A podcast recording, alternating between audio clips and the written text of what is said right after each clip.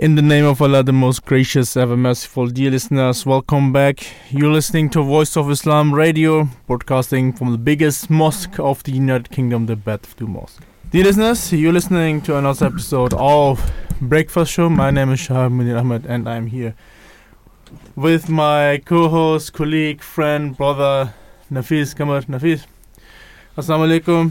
May the peace and blessings of Allah be with you. How are you doing today? Wa alaikum salam wa rahmatullahi wa barakatuh. It's a pleasure and honor always to be here at the Breakfast Show at the Voice of Islam. And alhamdulillah, enjoying the weather as it has been pretty amber and rainy and cold in the last few weeks. Alhamdulillah. Yeah, I mean, this week, we can't, be honest, this week the weather was nice to us. The sun was nice to us, especially the sun. So we can't complain this week though, but you're right, the previous week we had rainy weather, so we should enjoy the weather as well. Talking about weather, talking about news, Nafees, I came in and you already have opened the main news for our listeners. Yes. You can just go through it, if you can tell us also the weather in the end, if possible. Yes, absolutely. I was just opening up the papers and going through seeing what's happening. What's the latest around the world, especially with regards to the United Kingdom? And let's start off with the papers that dwell right into it. Golden Girls reads the front page of the Metro the day after England put 3 past Australia to reach the Women's World Cup final. They will play Spain in Sydney on Sunday for a shot at the biggest prize in the sport. That's amazing. Reaching the final and beating the host nation in the semi-final. So congratulations for that. Hopefully they win the final. The finals is playing on the weekend. So dear listeners, if you don't have anything else to do, do enjoy the final of the Women's World Cup as well. Absolutely. The Daily Mirror crowns the England team, the History Girls, in the semi-final win against Australia. Makes them the first England women's team to make it to the final. The front page of The Eye is dominated by an image of England's Wonder Women. It also carries a story about an expected rise in appeals from A-level students when they get their results on Thursday, with marking boundaries back to pre-COVID levels for the first time. England are dreaming of 66, says the Daily Star, harking back to the Men's World Cup victory 57 years ago. Australia's Matildas wilted before England, the Sun says. England had to beat the co-hosts in front of a hostile crowd to reach the final. Dare we dream, asks the Express. England fans are already starting London's fan zones sold out in 8 minutes on Wednesday. The Mail leads with the announcement that artefacts at the British Museum have been reported missing, stolen or damaged. A member of staff has been sacked after gold, jewellery and gems of semi-precious stones went missing. The Daily Telegraph describes the stolen artefacts as priceless. Its front page also features an interview with Education Secretary Gillian Keegan, who has used A-level results day to urge absent pupils to return to school, with the numbers not attending still higher than before the pandemic. The Times leads on an interview with Prime Minister Rishi Sunak, who has pledged to end the cost of living crisis. It also says Saudi Arabia's Crown Prince Mohammed bin Salman is expected to make an official trip to the UK later this year. I think this will be his first trip after a long time, especially after the murder of the journalist Jamal Khashoggi, who died in Saudi Arabia in 2018 in the embassy of Istanbul. So this is going to be interesting. So there's no specific date yet, but he said autumn? Yeah. Should be in a few months. Yeah, it hasn't been specified. Maybe in the column on the news page or some specific outlets might have touched upon the slightly exact date. But carrying on. Prices did not fall as quickly as expected in July, the Financial Times reports. The news will put pressure on the Bank of England as it decides whether a further interest rate rise is needed to dampen inflation, the paper says. Yeah, Rishi Sunak, the Prime Minister, he has said, like, he promised or something, and I hope that he will stick to it, that he is optimistic that next year Britain, like British people, will feel better in sense of the prices we have. So he believes that next year inflation will go down. So hopefully, this is one promise he made. And I mean, so we're looking like this is something you're looking forward now. Absolutely, absolutely. This is something we're looking forward to. Promises is something very closely related to politicians, in fact. Promises and hopes, that's what they give to people. No, there's something like, of course, I mean, to be honest, I always say that being a politician is not easy. Everyone has done it anyway then. So I know it's very difficult. So you said, yeah, there's one thing we know. This is why the way you can restore hope and trust as well with promises. So, yeah, I mean, you know, as I said, this is like we're going through hard times, and sometimes it's not even affordable, not even wherever you go, you just think twice. Do you want to buy this? I used to, for example, I just want to give an example. I used to eat salmon a lot. Yeah, for breakfast. Right. Now it has been very expensive, so I've stopped eating it. And it's very sad because I was very used to it and it was very healthy for me as well. And I really liked eating salmon, especially at breakfast. So now because it is very expensive now, these are the things, you know, you just look, you think twice. Do you want to buy this? If not, then go for something different now. So there has been a changing as well, but I hope that, you know, everything comes back to its normality because this is what we want as well. And as I said, promises are something, you know, where you can restore trust as well. Absolutely. And it's interesting that you mentioned salmon because I also used to have it for breakfast for the same reasons I stopped. You know, you get the 100 grams smoked salmon packet from Asda, Sainsbury's, Lidl's, elsewhere.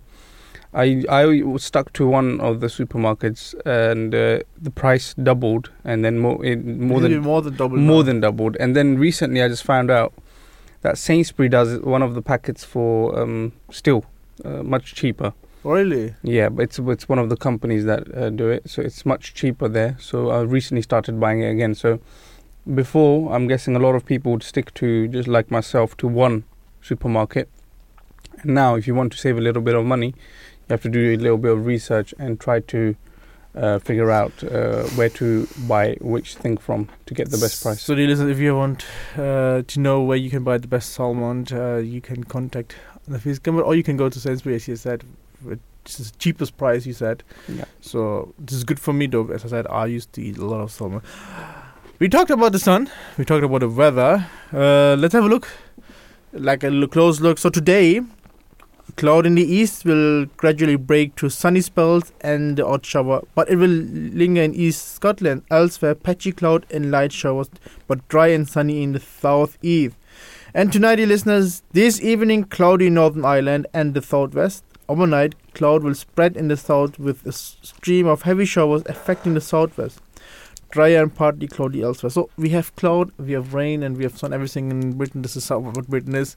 Yeah. Every three things combined. So and tomorrow, on Friday, heavy showers will affect the west and south, weakening as they reach southern Scotland in the afternoon. Also heavy rain for most later on the day, and dry and brighter in north Scotland. It will be windy in the west. And dear listeners, for the weekend, we will heavy rain clearing northern Scotland first thing on Saturday, which will affect the Northern Isles in the afternoon. Sunshine elsewhere with showers in the west, sunny for most by the evening, and further showers on Sunday, mostly in the west, sunny elsewhere, and fog in the south and west on Monday morning.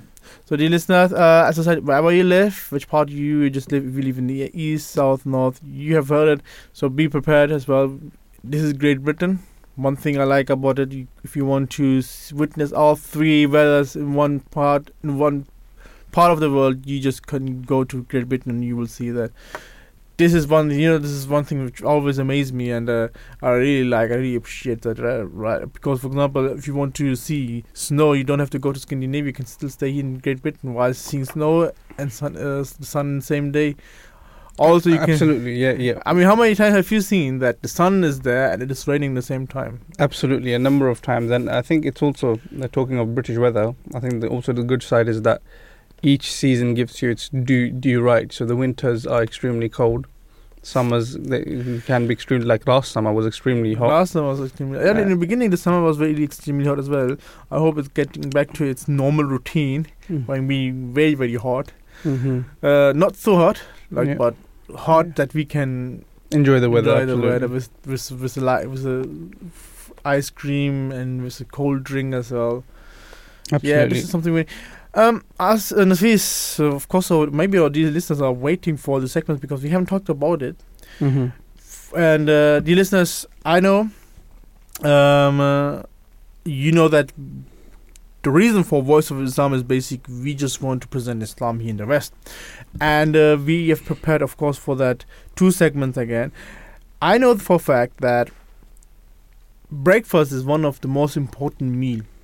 And while having the most important meal, it's also very important for us that you have very important education or very important knowledge about Islam, because Islam here is in the West as well. It's a part of the West as well. In the Western society, maybe your colleagues are Muslims as well. Maybe your neighbor is a Muslim. So to be close to your neighbor, to your work colleagues, it is important that you know the religion as well.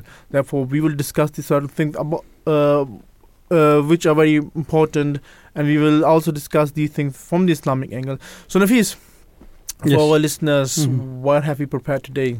So for today we have very interesting segments like we always do, and so in our first segment that we will be discussing why Portugal is our green country of the month. And really the gist of the story is that Portugal has doubled its 2030 goals for solar and green hydrogen capacity. It's also helping people live and travel more sustainably. And we will be discussing various of different points, varying from why has Portugal been recognized this year for these efforts, and how is it helping its citizens decarbonize, and how we as civilians can take steps towards reaching these goals. And obviously, most importantly, we will look at the Islamic angle, as always. In our second segment, we will be discussing the bases in DNA and RNA that have now been found in meteorites. So the gist of the story is more of the ingredients for life have been found in meteorites. Space rocks that fell to Earth within the last century contain the five bases that store information in DNA and RNAs, scientists report. So with regards to this, we will be looking into what it actually is and what's the significance of space discoveries, how something so far away from Earth can help us determine life on Earth, and what is DNA and RNA, and what is the scientific significance of the discovery, and most importantly, of course, as you always know, and most interestingly, we will be discussing the Islamic angle and looking at what the Islamic teachings are with regards to this, and how we can link Islam's teachings with regards to these things. Interesting. So dear listeners, we will talk about Portugal. If you are Cristiano Ronaldo fan, you should stay online, and even if you're not, still you should, because you can learn a lot of Islam. And then we will talk about DNA and things which are very far from us, as Nafees has already explained. So it is going to be very interesting, dear listeners. Do me a favor, stay tuned with the Voice of Radio. We are going for a short break, but as I promised, we'll be back. So do me a favor and don't go anywhere. With so many attacks on Islam and the Holy Prophet ﷺ, let's set the record straight. He was a man of peace. He went through 13 long years of persecution for his beliefs. He was mocked and ridiculed, but he didn't retaliate because he was a man of peace. When he went to Taif to spread the message of Islam, he was pelted with stones until he was bleeding, yet he did not retaliate because he was a man of peace. When he migrated to Medina, he established the Charter of Medina, allowing the Jews, Christians and Muslims to live together in harmony with full religious freedom because he was a man of peace. And after all the oppression that he faced, when he returned to Mecca as a king, he had the right and the power to punish every single one of them. Yet he forgave them because he was a man of peace. The Holy Prophet ﷺ said that no white man is superior to a black man, no Arab to a non-Arab. Rather, everyone is equal. He freed slaves and taught to treat them as brothers. He did all of this because he was sent as the Rahmatul Lil Alameen, a mercy for mankind. Indeed, the Holy Prophet ﷺ was a true man of peace. وَلِلَّهِ الْأَسْمَاءُ الْحُسْنَى فَادْعُوهُ بِهَا يَا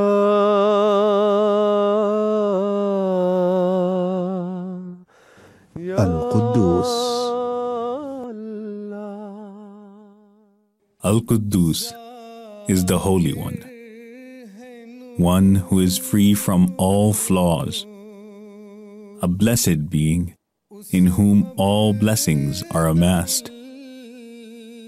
Sanctification of such a being is to declare him pure and flawless. Al-Quddus is the composite of all purity, not merely free from flaws, but also comprising of all excellences, which are known and unknown to human perception.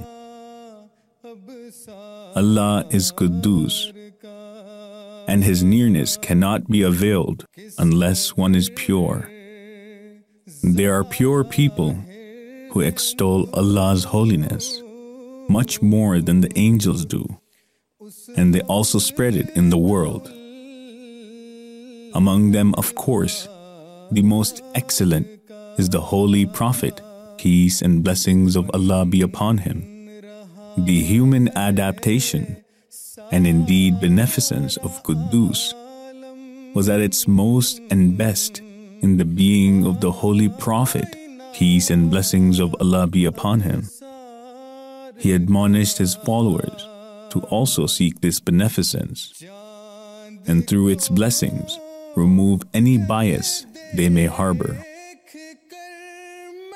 It is said that when the divine commandment for the forbiddance of alcohol was made public, pots full of alcohol were immediately broken, and liquor flowed through the streets of Medina.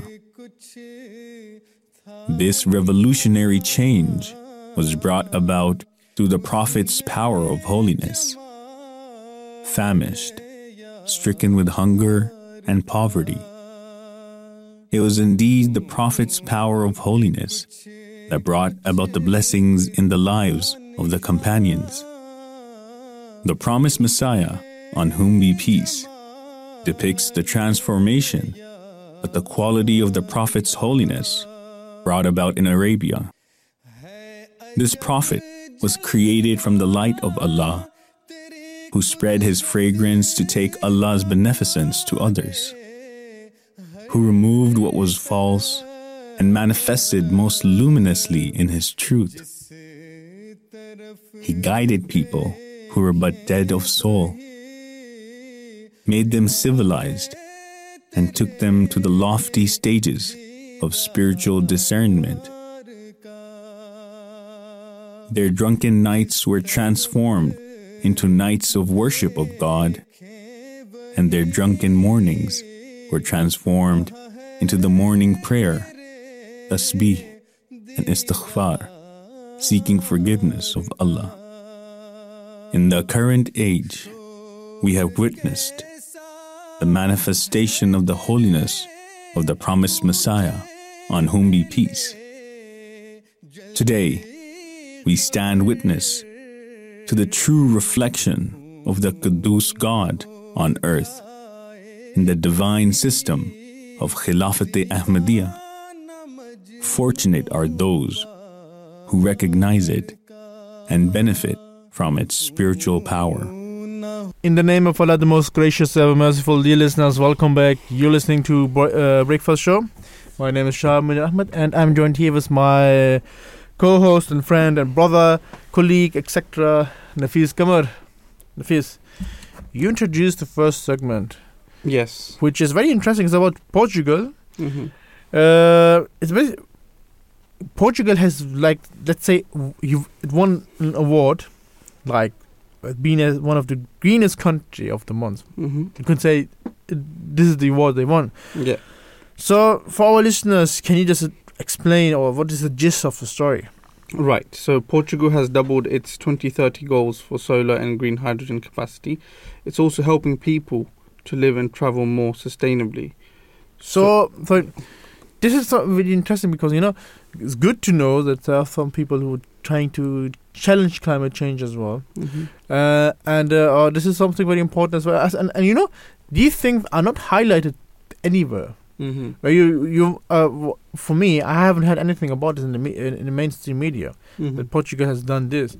You sometimes, you know, you wouldn't even believe that people would think differently about Portugal. Like, Portugal is a tourist place. You would go there, you would enjoy, but you would never think that they have done that thing like this.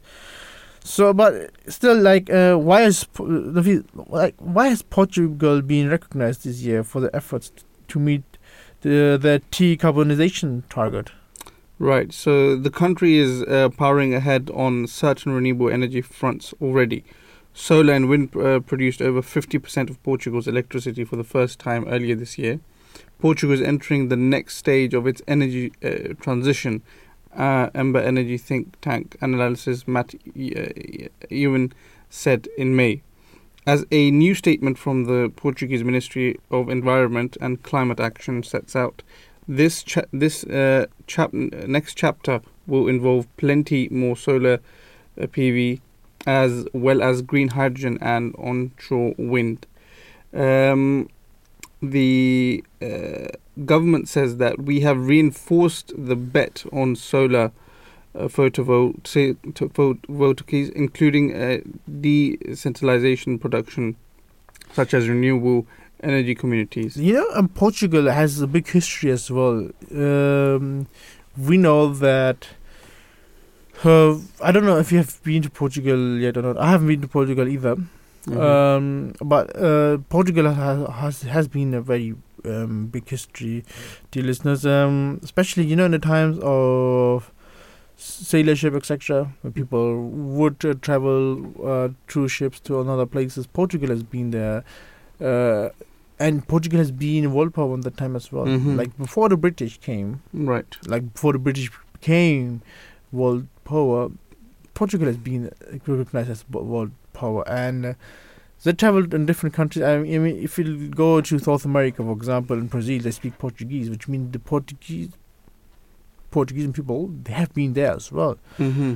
And even in Angola, some parts of Africa, they have been there as well. Of course, the interest in that time was different, mm-hmm. but I'm telling you that it has been a part of the history that Portugal has been left out now, that people won't talk about it anymore, or people won't recognize it as well. Mm-hmm.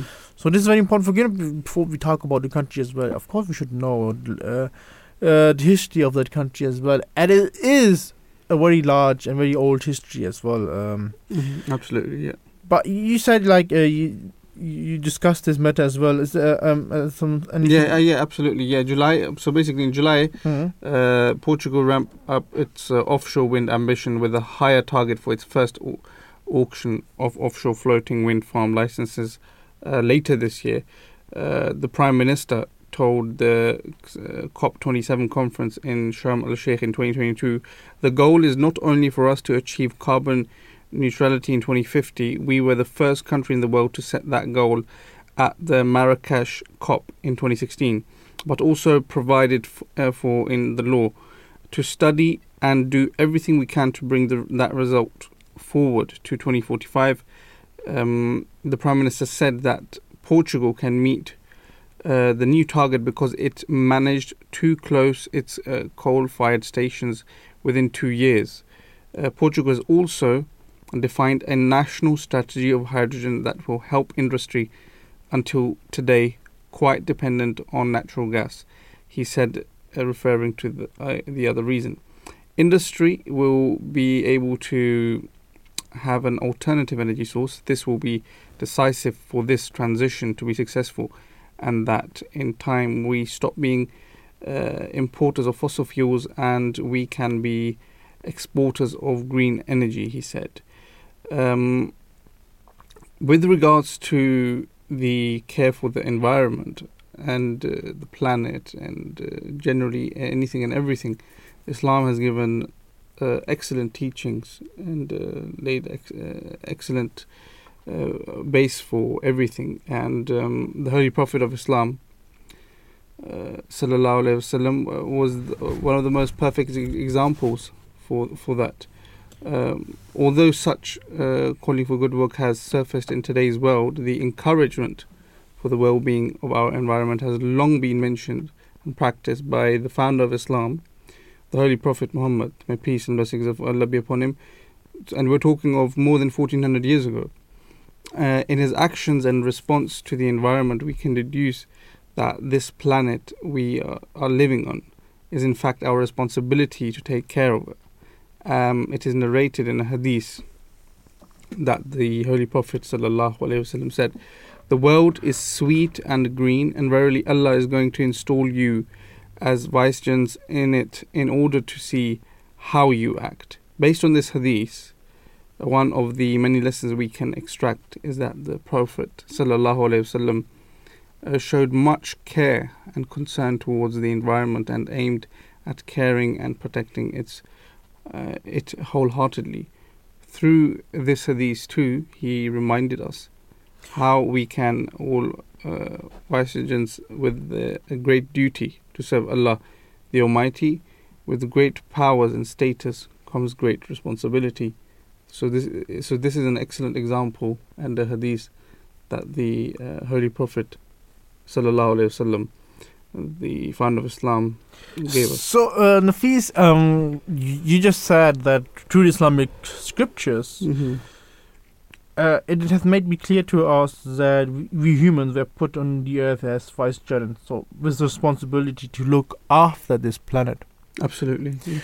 And you gave an example of the Holy Prophet, peace be upon him, as well. And he also he was someone, you know, he would tell his companions, right, to look after plants as well, to look after trees as well, not to cut trees. This is something, you know, we find in many of the sayings that. Mm-hmm. And so you see that long ago, 1400 years ago, the Holy Prophet, peace be upon him, was there. Mm-hmm. And he would talk about how to challenge climate change, mm-hmm. and how to look after our environment, which is very surprising because, you know, who would care about this 1,400 years ago? Mm-hmm. Like this, no one would do, but because in that time, you know, the world was changing as well. Mm-hmm. New discoveries haven't been made yet, but still he encouraged his companions to look after this as well, after the environment. And, you know, one thing is very clear that to looking after the environment, you need to make sure that the environment is clean as well. Mm-hmm. And he would make sure that his society, wherever he lives, wherever he goes, it should be clean. He would clean it by himself if he has to, and he did. Mm-hmm.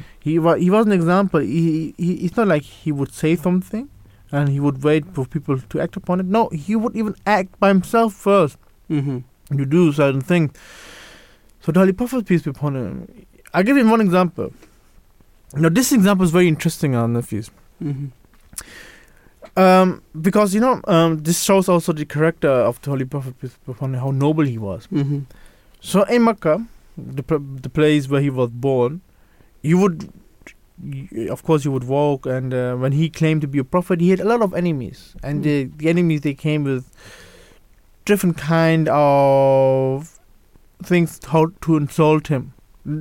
And now there was one lady, she was very old.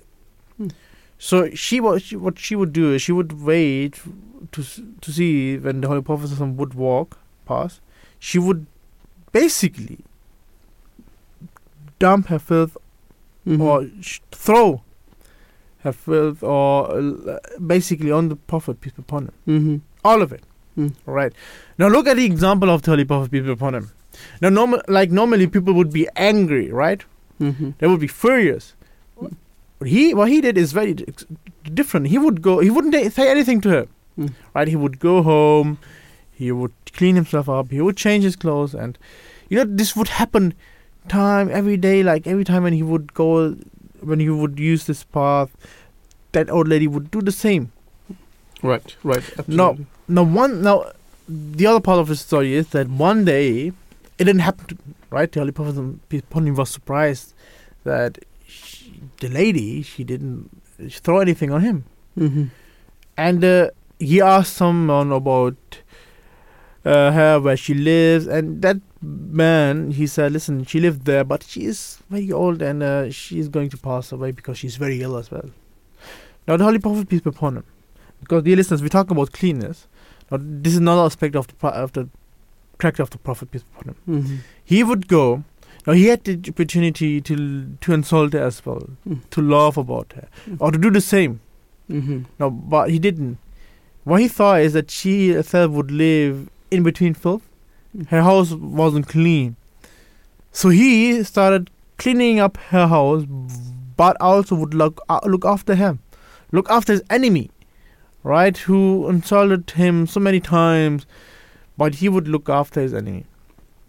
So he would make sure that she got healthy again, and he would clean up the house because he realized the reason she's ill is because her house is not tidy. So he would clean the house, and he would make sure she got healthy. And when she got healthy, she was very surprised and about the character of the Prophet, peace be upon him, because she was told something different about him. But in the end, when she met him, she saw he's different. And she became, of course, because of that, because she became a Muslim as well. Now, what can we learn is, first of all, dear listeners, when you hear anything about the Prophet, peace be upon him, which is in a negative way, make sure you go on www.alislam.org, where you can find many references about the character of the Holy Prophet, peace be upon him, about the life of the Holy Prophet, peace be upon him. There are many books written about the Holy Prophet, peace be upon him, where you can find the true character of the Prophet, peace be upon him, which is very nice. He was a peaceful man. He was a champion of peace.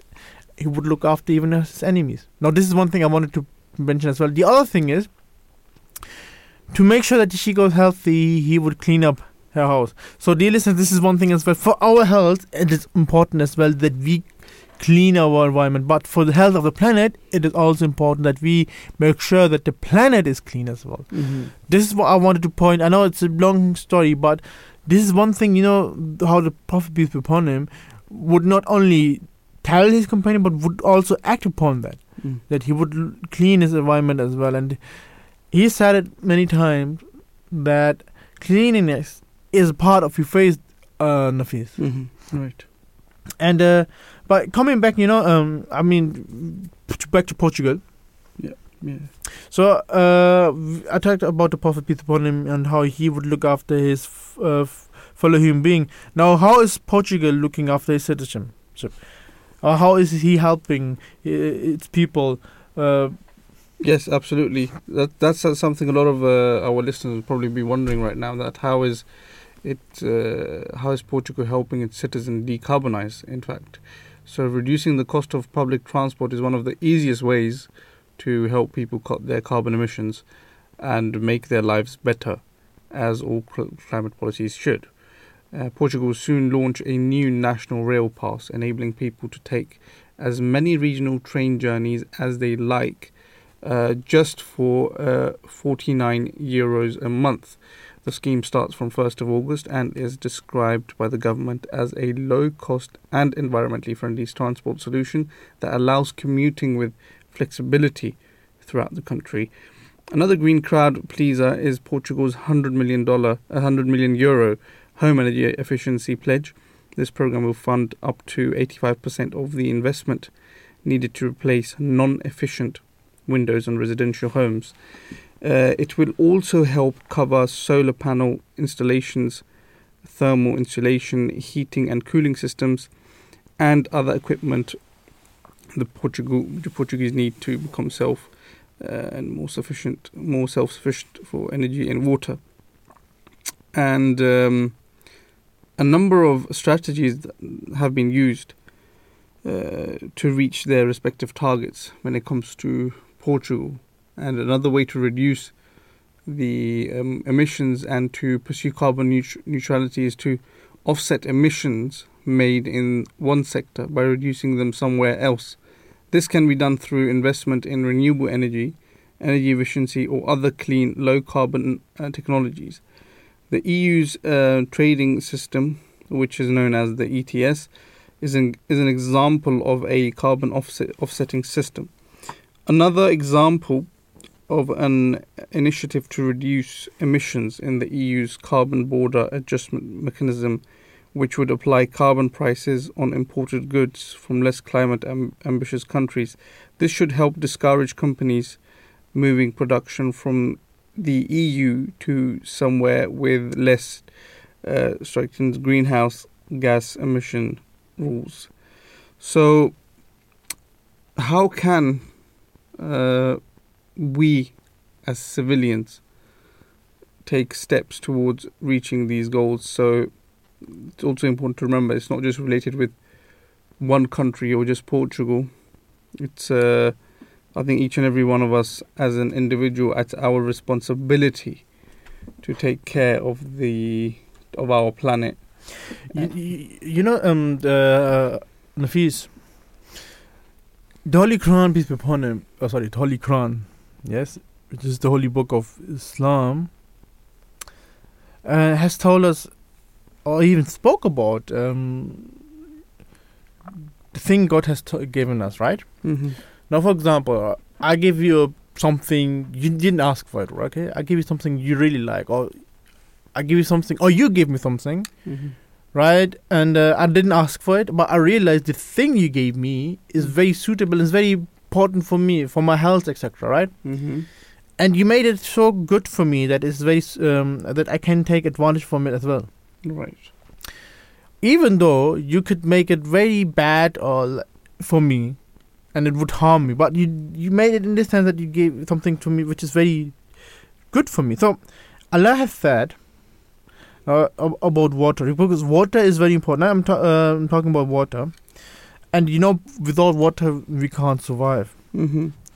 And now God has said that, do you see the water which you drink in Holy Quran, right? Mm-hmm. He said in chapter 56, He says, do you see the water which you drink? Is it you who sent it down from the clouds, or are we the sender? Mm-hmm. If we so pleased, we could make it bitter. Why then are you not grateful? Mm-hmm. Now, two things we can learn from it, dear listeners. We didn't ask for something, God gave it to us. Yes, we should be grateful for that. Mm-hmm. Meaning that not only saying, thank you, God, He helped us, but also making sure that the water stays sweet and it didn't stay sweet for us, so we can take advantage from it. Mm-hmm. But making so, we need to look after the environment. We need to look after the earth, because so, dear listeners, we can take advantage from it. And so, in this sense, dear listeners, we can also be very grateful. And that's why, dear listeners, it is important that we also study the Holy Quran, because the Holy Quran has spoken about these things as well.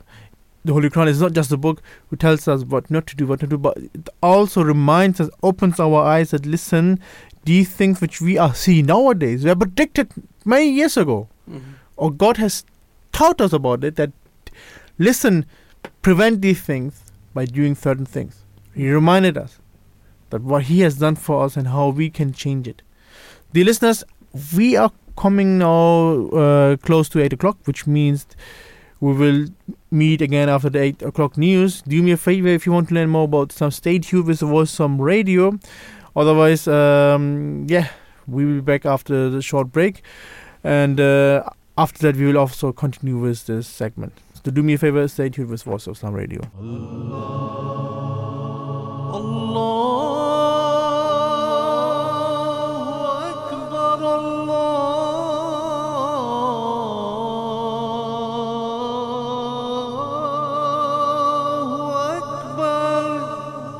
You're listening to the Voice of Islam Radio, broadcasting on DAB and via the internet 24 hours a day.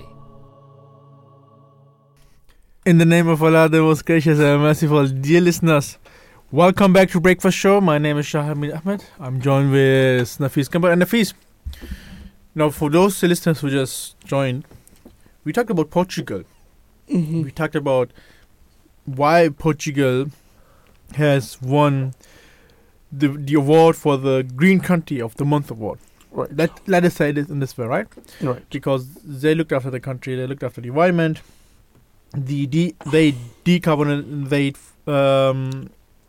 Reach the decarbonization target for the civilization as well, and of course we talked about a bit of history as well, but we did also talk about how the Holy Prophet peace be upon him predicted climate change, mm-hmm. what he has told us and how to act upon that, how he taught us to act upon certain things. Mm-hmm. Now Nafees, we talked because we talked about Portugal. I want to know from other countries as well, mm-hmm. that what are some other strategies being used by other countries to reach their targets?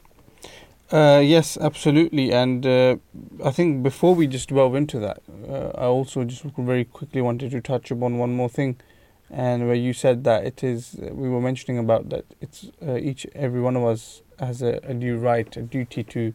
That we owe to blessings that we have been given, such as this planet and the climate and everything. And what Portugal is doing is excellent. And then, on the other hand, if you look at, it's not to forget, we should also mention the Ahmadiyya Muslim Community, what they have done for climate change as well. I mean, just last year or 2 years ago, the women's organisation in the UK, they were given a target to plant 100,000 trees all over the UK. And we have a number of various activities such as these, not just in the United Kingdom, but wherever the Ahmadiyya Muslim community is. We have the men's organisation, the children's organisation, the women's organisation within our community who pursue these things for and try to help the environment with climate change and so on and so forth. Tree planting is just a tip of the iceberg. There's a number of different activities that we do to help the environment be greener and so on and so forth. And this, in fact, I always say that 1400 years ago when Islam started, and so we're now 1400 years later, the community that was meant to be established, which was meant to be an exact replica of the Holy Prophet sallallahu alaihi wasallam and his companions in the community that was established there, and we are acting in word for word, and we claim to be that community that is word for word acting on the teachings of the Holy Prophet sallallahu alaihi wasallam. So peace be upon him. Peace be upon him, absolutely. So moving on, I mean, a lot of people are probably wondering how we as civilians can achieve these goals. I mean, I've mentioned Nafees, because you have just pointed out, or you just talked about the community as well.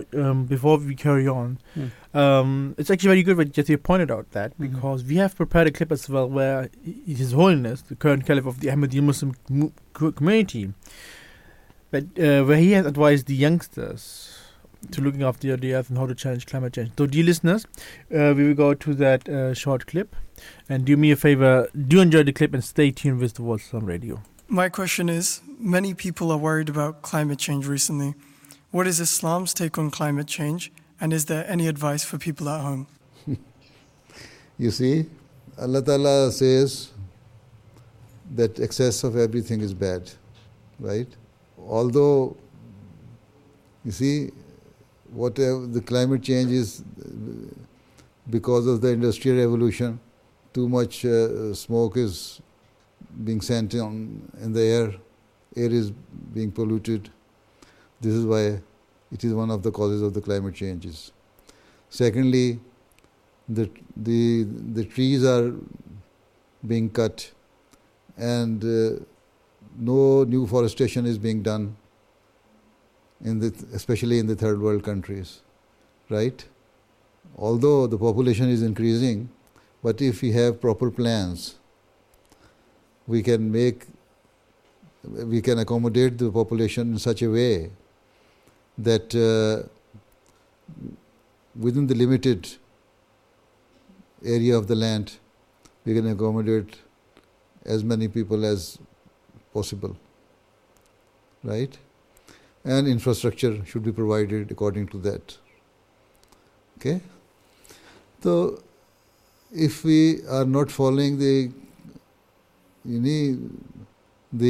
what law of nature requires from us, then the ultimate result will be that we are going to ruin our future.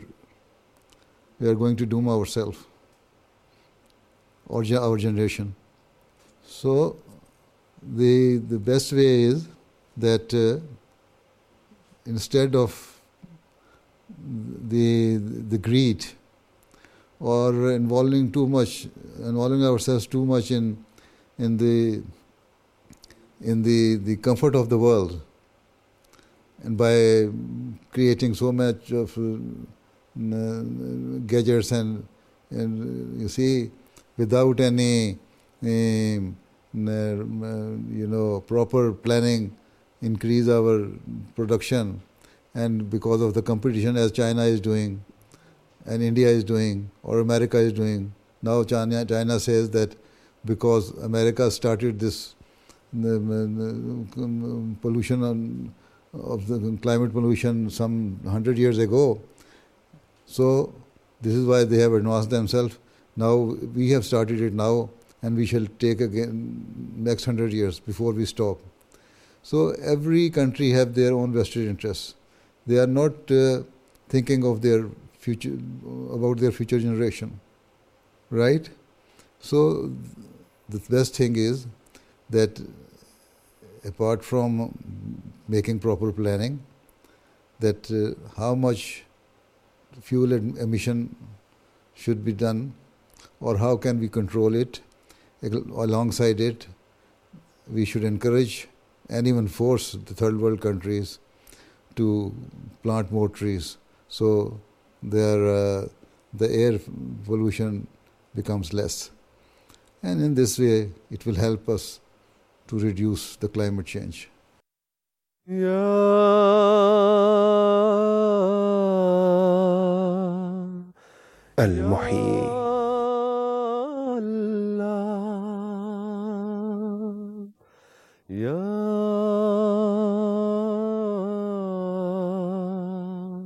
The giver of life, the one who gives life to whoever he wills. How can you disbelieve in Allah? When you were without life, he gave you life, and then he will cause you to die, then restore you to life, and then to him shall you be made to return. La ilaha illallah, Muhammadur Rasulullah. In the name of Allah, the most gracious, ever merciful. Dear listeners, I hope you enjoyed the clip of the fifth caliph of the Ahmadiyya Muslim Community, His Holiness Hazur Mirza Masroor Ahmed, may Allah be his helper. Now I hope you will enjoy what Nafees has to say. Nafees, just one thing before we end this segment. Mm-hmm. If you can just talk what you know about other countries and what they have done. Absolutely. A number of other countries have contributed also to climate change. It's not just Europe or just the West that's contributing. It is it's a global issue. It's affecting people globally, and globally people from each countries are going into this. I would enjoy mentioning the Ahmadiyya Muslim Community once again when it comes to tree planting, using solar panels, making environmentally friendly villages in Africa. And yes, a lot of listeners will probably be surprised that the Ahmadiyya Muslim Community has established through its charitable work environmentally friendly villages that work and run just on solar energy. So it's hard to delve in all of these aspects and avenues, but because as we are approaching towards the end of our first segment, we'll just like to take this moment and just to remind everyone that God has given us life and this planet to live on, and it is our duty to take care of it. And do good as Allah has been good to you, and do not seek to cause corruption in the earth. Allah does not love the corrupters. Which is taken from the chapter Al-Qasas of the Holy Quran, chapter 28, verse 77. Last reminder I wanted to give to you guys as well. As I said, God has predicted climate change, and He has also told us that what we should do. Dear listeners, as Nafees said, we have come to the end of the first segment, and we start now with the second segment. And Nafees, what is the topic and what's the gist of the second segment? Absolutely, yes. So the gist of the story is more of the ingredients for life have been found in meteorites, space rockets that fell to Earth with the last century that contain the five bases that store information in DNA and RNA, scientists report. So this segment hopefully will be very, very interesting, and I'm also hoping that we will be speaking to an expert very soon with regards to this topic, and we will delve into, obviously in the beginning we will discuss what is the significance of space discoveries and how something so far away from Earth can help us determine life on Earth. What is DNA? A lot of people are probably wondering, and RNA. Worry not, we shall look into that too. And what does this discovery suggest about where life came from? And as always, last but not least, most importantly, we will be looking at the Islamic perspective on the origin of life, and how does this new discovery fit into it now. A lot of interesting and various different opinions have been made in the last 1400 years, and inshallah we will be looking into the Islamic angle from the right perspective, and what Islam has taught us about this. Nafees, you just said, of course, this is something very important, and we want to have someone who can talk about it. Dear listeners, if you want to talk about it, you can call him anytime. The number is 020-86877878, or you can tweet it at Voice of Islam UK. What do you know about it? What do you think? DNA, meteorites, maybe it's one of your fields. Maybe you can help us through it as well. We will have a guest as well today, dear listeners, so don't worry about that.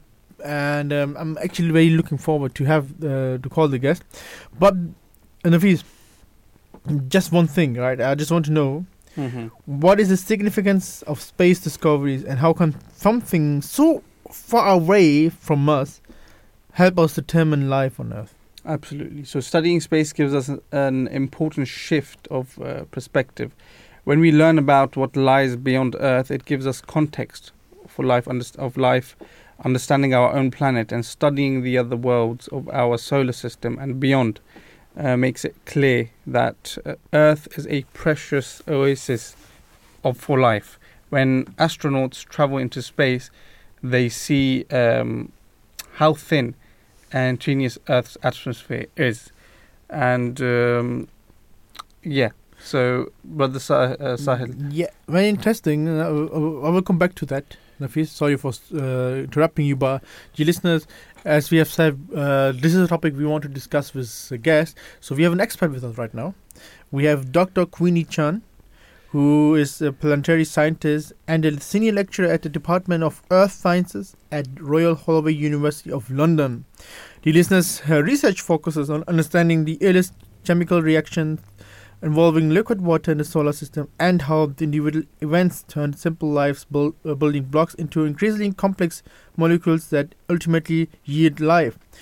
Her work typically involves the analysis of the chemical and organic contents of astromaterials, including meteorites and asteroidal cometary samples returned by space missions. Dr. Queenie Chan, good morning and welcome to The Breakfast Show.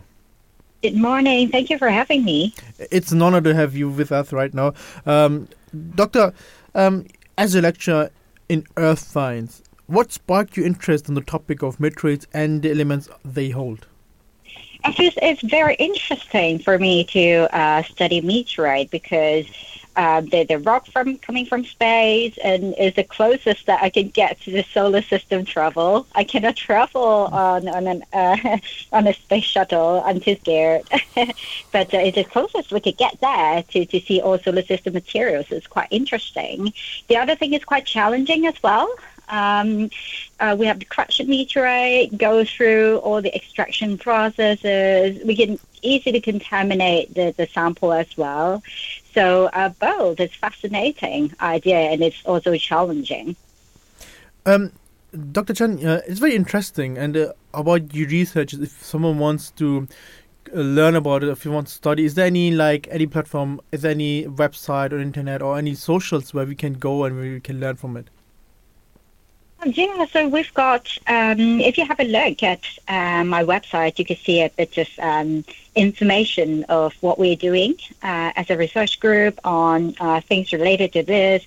But otherwise, I usually go for websites like ESA or NASA, where they've got outstanding information about our solar system, but meteoritic research. And just one question, because Islam has, if we talk about Metro, we talk about also the beginning of the city of Mecca, which is one of the holy city of in Islam, where we believe that there was also a meteorite landed on that place, and it is really still there. It's still very holy for us, as it is part of the building in Mecca, the first mosque. Have you ever also studied about this, about the history of that meteorite?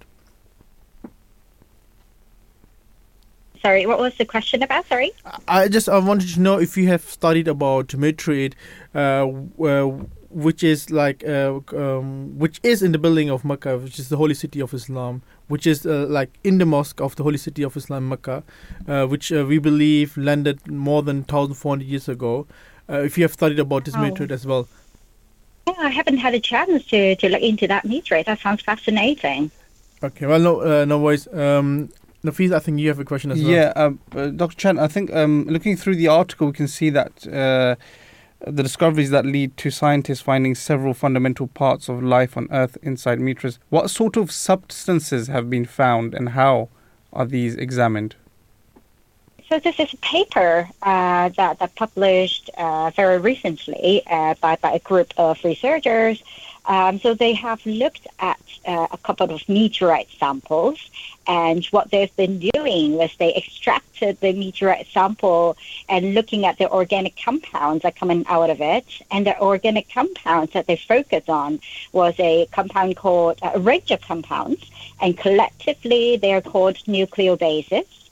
So what they are the components of nucleic acids like RNA, DNA. And if you look at RNA and DNA, the components, the smaller structural component, the tiny bits of the DNA, one of them is nucleobases. So this group of researchers, they extracted nucleobases from this meteorite. They tried to see if they could see nucleobases in this meteorite, and if they could, then whether there is a contamination problem or not, and what does that mean? Right. And what does this discovery suggest for the theories on how life started on Earth, and what is the significance of this discovery? It's quite interesting. They try to look at meteorite samples, because there are quite a few theory as to the. So we're not really looking into where life was formed, but where the raw ingredients coming from. So they're tiny little organic molecules, and not life itself, but where these raw ingredients from. So some people look at water, where water is coming from, and we know that there are water on Earth, but is there where this Earth's water is coming from? So some people are answering that, and this group of people, they're trying to answer the question of where the other raw ingredients coming from, like these smaller organic molecules. These smaller organic molecules are crucial components of things like DNA, as I was just saying, or some other things like protein, and which were formed by smaller molecules like amino acids. So where they're coming from? Are they coming from asteroids, or are they coming from even further away in the interstellar medium? So this group of researchers, they look at meteorite sample, and meteorite, we know that they are fragments of asteroids. So they are trying to see if an asteroid, whether there are these ingredients over there. And they also look at ice that they irradiate the ice with some rays, UV rays, to see if that could form some tiny raw ingredient molecules, and how that group of organic molecule compared with what they saw on meteorites. They're trying to see where those ingredients are coming from. Awesome. It's very interesting. It's very interesting to basically, I'm very interested now as well to know from where the molecules basically came from. Dr. Chen, you've researched, it seems very interesting. As I said, I just want to learn more about this as well. I'm sure listeners, you want to do the same. Dr. Chan, I really enjoyed the interview as well. And I'm very grateful that you joined. Thank you for your information. And I wish you all the best for the future. Yeah, no problem. Thank you. Thank you for having me again. Thank you. All right. Take care. You too. Thank you. Bye. So that's really awesome. Very interesting. Have you ever thought, for example, ice, water, exercise, we have it, but where did they came from?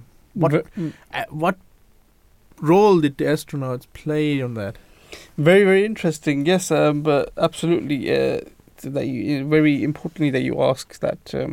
It's something they're looking for after it's research they're doing it, mm-hmm. and dear listeners, I don't know if you have interest in that. I do have interest in that as well. So I would do my own research as well if possible, because there's something I want to learn as well. Mm-hmm.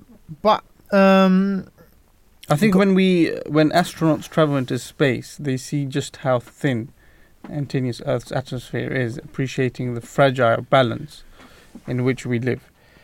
A cosmic perspective underscores the importance of protecting our planet's habitability and encourages investments in that effort, according to Planetary. The fifth caliph of the Ahmadiyya Muslim Community based a previous Friday's sermon on the Quranic prayer Rabbizidni Ilma, which means that, O Lord, O my Lord, increase me in knowledge, and expounded the significance Islam lays on seeking knowledge. And he explained that when the Quranic verse was revealed to the Holy Prophet, peace and blessings of Allah be upon him, he was around the age of 55. Some say 56. This signifies that there is no age limit or time span set for seeking knowledge. Indeed, the Holy Prophet ﷺ enjoined that men should seek knowledge from childhood till old age. Allah revealed the perfect book to the Holy Prophet ﷺ, replete with knowledge of every conceivable kind of knowledge that was revealed 1400 years ago, which the people of the world are gradually finding out through research. The Holy Quran is the word of God Almighty, which was revealed to the Holy Prophet, may peace and blessings of Allah be upon him, the best and the greatest of all prophets. It is the powerhouse of all knowledge for man for all times. Blessed is he, the Holy Quran says, in whose hand is the kingdom, and he has power over all things, who has created death and life, that he might try you, which of you is best in deeds. And he is the mighty, the most forgiving, who has created 7 heavens in harmony. No incongruity canst thou see in the creation of the gracious God. Then look again, seest thou any flaw? Look again, and yet again, thy sight will only return to thee, confused and fatigued, having seen no incongruity. So this is from chapter 67 and verses 2 to 5. And God Almighty has clearly laid out a very, very interesting point and fact with regards to this. And it's also, the last bit of the verse is very interesting, Brother Sahil, where God Almighty says that, "Seest thou any flaw?" That whether, when it comes to the creation of the universe, is there any single flaw or any thing that you can pick out, that you can say that maybe this could have been better, this could have been designed differently? This, in fact, is a very interesting part of this verse, because it is a proof for the existence of God. That look at the universe, tell me, could somebody have designed it better? And it's God's claim that I am the creator, I designed the universe, I created it. Could you have done any better? Is there anything wrong with it? Can you find any flaw? You will surely never find a flaw. Your sight will return confused and fatigued, as God Almighty said. This system, this mathematic about the universe, that how everything is on a system, and it is still going according to that system. Like, for example, if the sun would move back, or would move just a bit, we would suffer a lot from that. Mm-hmm. For example, if a human being would look after the system of the universe, right? Mm-hmm. We see that the sun is in the center and every planet are going around the sun. So, like, a human being or we, they would make a mistake. Yeah, suddenly we would see that the earth just went into the sun and came out from the other side. Mm-hmm. Just giving an example, right? But this never happened. Right. So this means that whoever is looking after that system is so powerful that it is impossible impossible for him to make any mistakes. Mm-hmm. Because even if how good you are, you will make a mistake. Mm-hmm. But here you can see that that being for living for 4 million. I mean, how old is this universe? Anyways, it's more than billions of years old, mm-hmm. and still we never saw any mistakes in that. Mm-hmm. And again, as talk about mathematics, the way it is going around. Mm-hmm. Yes, it is going around. This is and it's very helpful. Let's imagine the earth just take a break. Mm-hmm. We would be smashed. Absolutely, yeah. But that's why the earth is still running. It's still running. It's never stopped. Never got slower. Never got faster. It has this speed. And though you decide that this is like a sign from it, this should be understandable. That okay. Mm-hmm. Maybe there's someone who's looking after this, because this is going without any mistakes. Or if you're talking about the human body, right? Mm-hmm. If you look at the human body, if for example, I play football, I'm injured myself. Yes, I have a scratch. Mm-hmm. In that scratch, I see that slowly a new guild is born or is made. So even in our system, there is something running all the time according to that. Mm-hmm. It never changed. So this is basically, yes, it is like, if you look into that, it should be someone, maybe there is some, not maybe, surely there is someone. Absolutely. Very interesting that you mentioned that. And I think a lot of people would agree that once you move from the position of thinking that there should be a God towards the standpoint where you say, I know that there is a God, everything in your life before that you had was confusing you about the existence of God will actually start pointing towards the existence of God. Everything will be pointing towards the existence of God.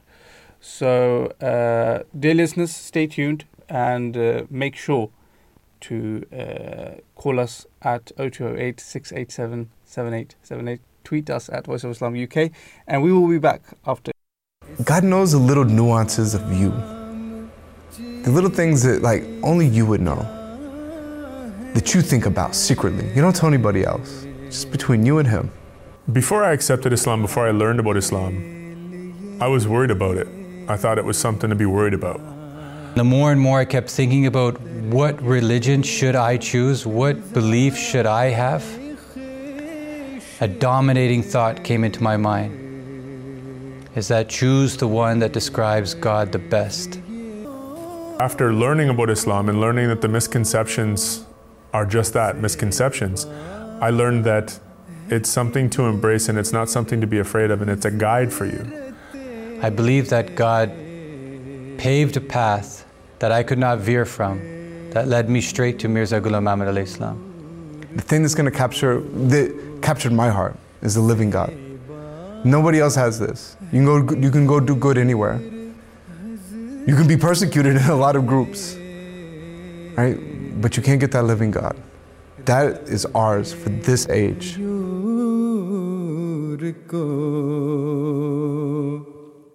With so many attacks on Islam and the Holy Prophet ﷺ, let's set the record straight. He was a man of peace. He went through 13 long years of persecution for his beliefs. He was mocked and ridiculed, but he didn't retaliate because he was a man of peace. When he went to Taif to spread the message of Islam, he was pelted with stones until he was bleeding. Yet he did not retaliate because he was a man of peace. When he migrated to Medina, he established the Charter of Medina, allowing the Jews, Christians and Muslims to live together in harmony with full religious freedom because he was a man of peace. And after all the oppression that he faced, when he returned to Mecca as a king, he had the right and the power to punish every single one of them. Yet he forgave them because he was a man of peace. The Holy Prophet ﷺ said that no white man is superior to a black man, no Arab to a non-Arab. Rather, everyone is equal. He freed slaves and taught to treat them as brothers. He did all of this because he was sent as the Rahmatul Lil Alameen, a mercy for mankind. Indeed, the Holy Prophet ﷺ was a true man of peace. With so many attacks on Islam and the Holy Prophet ﷺ, let's set the record straight. He was a man of peace.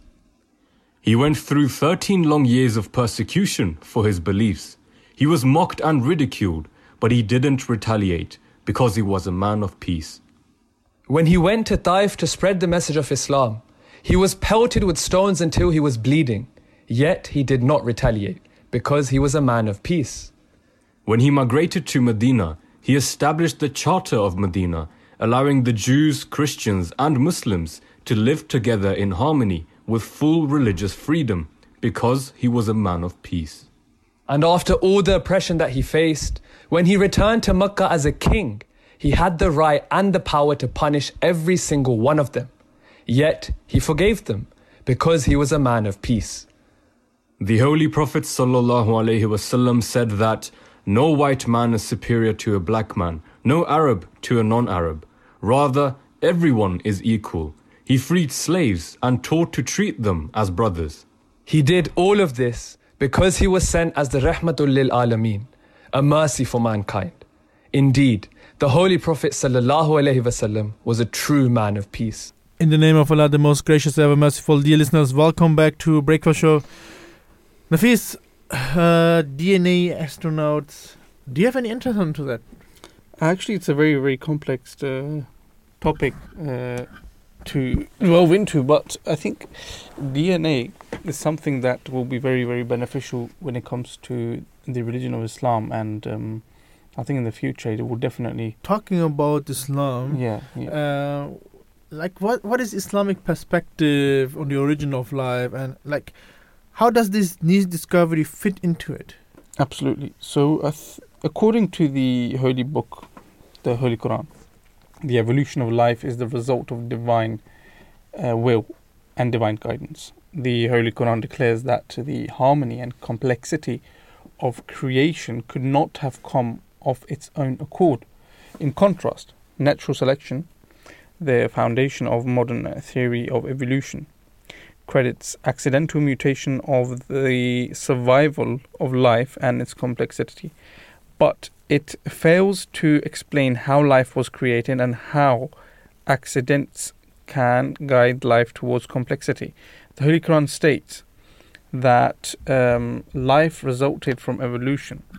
However, this evolution was not blind or random. Rather, evolution was controlled by divine hand.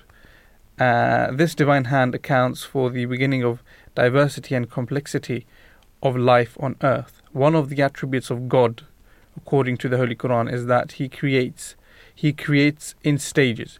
Humans have also been created in stages. It provides no detail of those stages, but does offer principles that tend to point towards four major stages in the evolution of humans.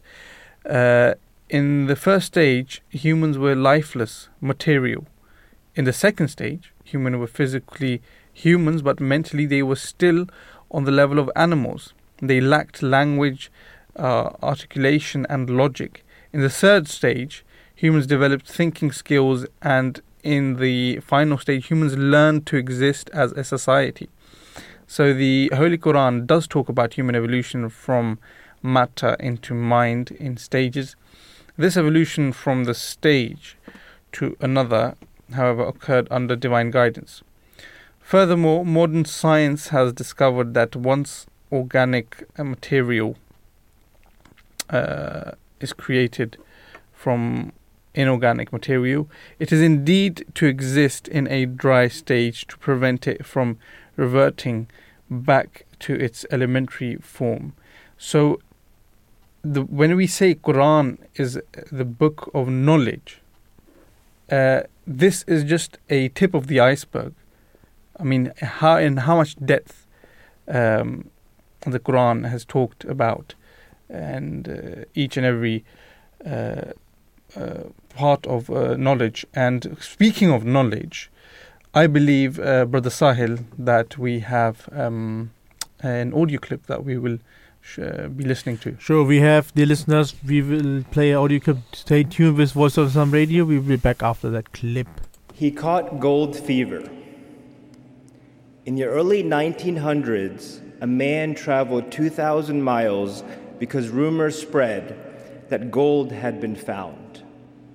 Questing for gold is what they called it. When he got there, he staked a claim and started digging. After a few weeks, he found some gold specks, not a lot, but enough to convince him that he needed some machinery to mine the area. So he went back home and raised some money.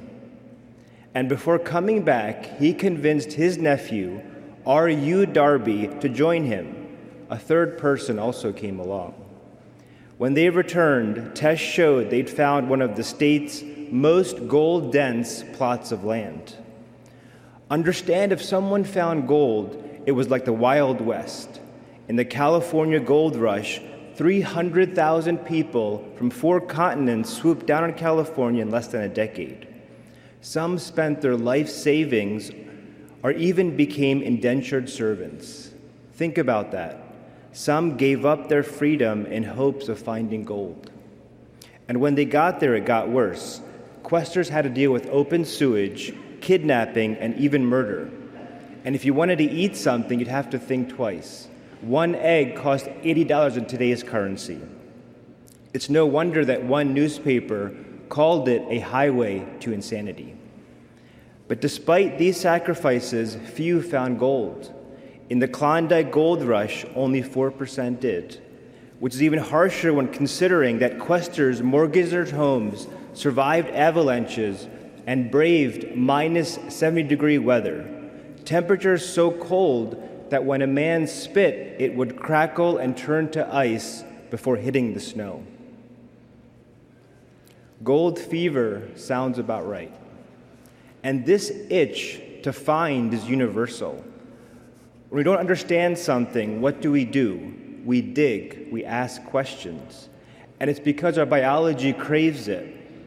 We get a hit of dopamine every time we learn something. It literally feels good to know. But despite this itch to dig, oftentimes we don't even know what we're looking for. Most social media users can better choose if what they read is true or false by flipping a coin instead of trusting their intuition. When false news aligns with one's beliefs, more than 50% of Facebook users don't know they're reading false news. Studies show that most of our headlines are sensational and negative. And sometimes we don't even want to hear good news.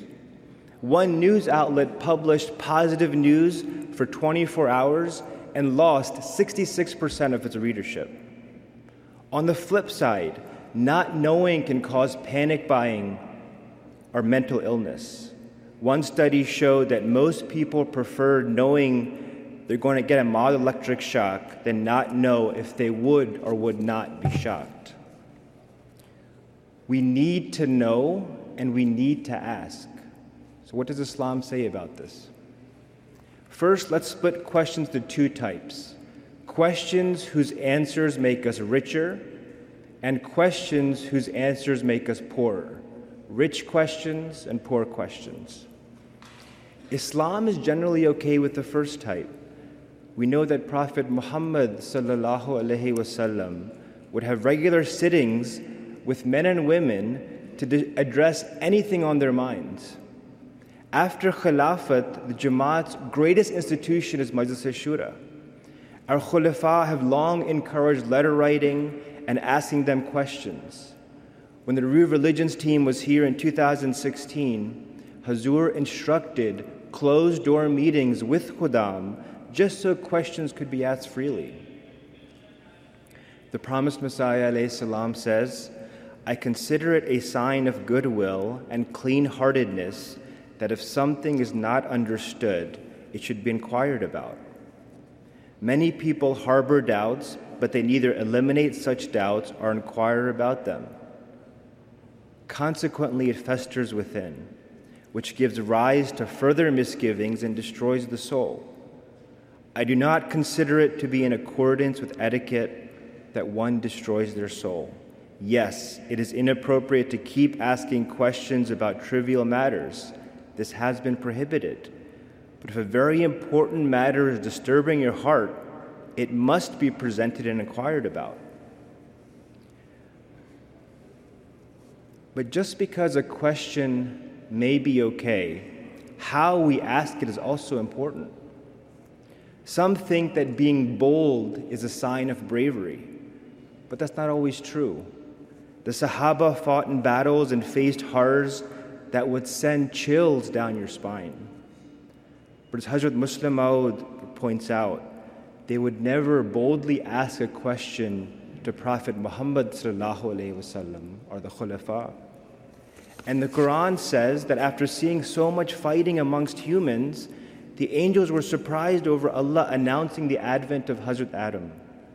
Still, they expressed that surprise humbly, admitted their ignorance, and submitted to Allah's decision. And Allah didn't scold them. In fact, the only one who spoke boldly was Iblis. Similarly, Hazur recently said, if a younger person wishes to advise an older person, he should speak with respectfulness and courteousness in mind, not uttering whatever comes to their mind like an ignorant person, and refusing to listen to the other person. And a lot of times, this ignorance is couched in trusting untrustworthy people. Similarly, during a gold rush, gold seekers rarely got rich. Dear listeners, welcome back to Breakfast Show. We have only a few minutes left. And just one thing. So, according to the Holy Quran, the evolution of life is the result of divine will and divine guidance. Now, Nafees, the Holy Quran declares that the harmony and complexity of creation could not have come of its own accord, and contrasts natural selection, the foundation of modern theory of evolution, credits accidental mutation for the survival of life and its complexity, but it fails to explain how the life was created and how the accident can guide the life towards completion. Mm-hmm. So, in very test, we talked about this as well, that there is a sense behind that. Nafees, I'm very grateful for your thought, for your information, what you gave. Yes, I'm sure you have enjoyed it as well today. If you want to learn more about Islam, you can do so. You can go in. Type in www.alislam.org, or you can go on our socials at Voice Islam UK, or you can go on YouTube. Type in Muslim Television 1. Where you will find many contact about Islam, about truth Islam, about Ahmadiyya, etc. as well. Dear listeners, again, I'm very grateful that you have joined. If you want to listen to another episode, you can do so tomorrow, or you can stay tuned with Voice of Radio. I'm also very grateful to our producer, Halima Ahmed, to our researchers, Saleh Ahmed, Hania Sajid, and Kafil Latif, to our technical guy as well. Dear listeners, have a pleasant weekend ahead. May the peace and blessing be with you.